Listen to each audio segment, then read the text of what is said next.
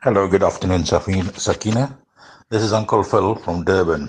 Obviously, this MEC that you're interviewing regarding the uh, fraud in KZN is ducking your questions. She obviously does not intend involving the police. And uh, to me, it would appear that they are all in it. And that suspension is merely a smokescreen to satisfy the people outside. So I think it's a complete waste of time. You will never see a conviction at the end of the day, and the money stolen will never come back.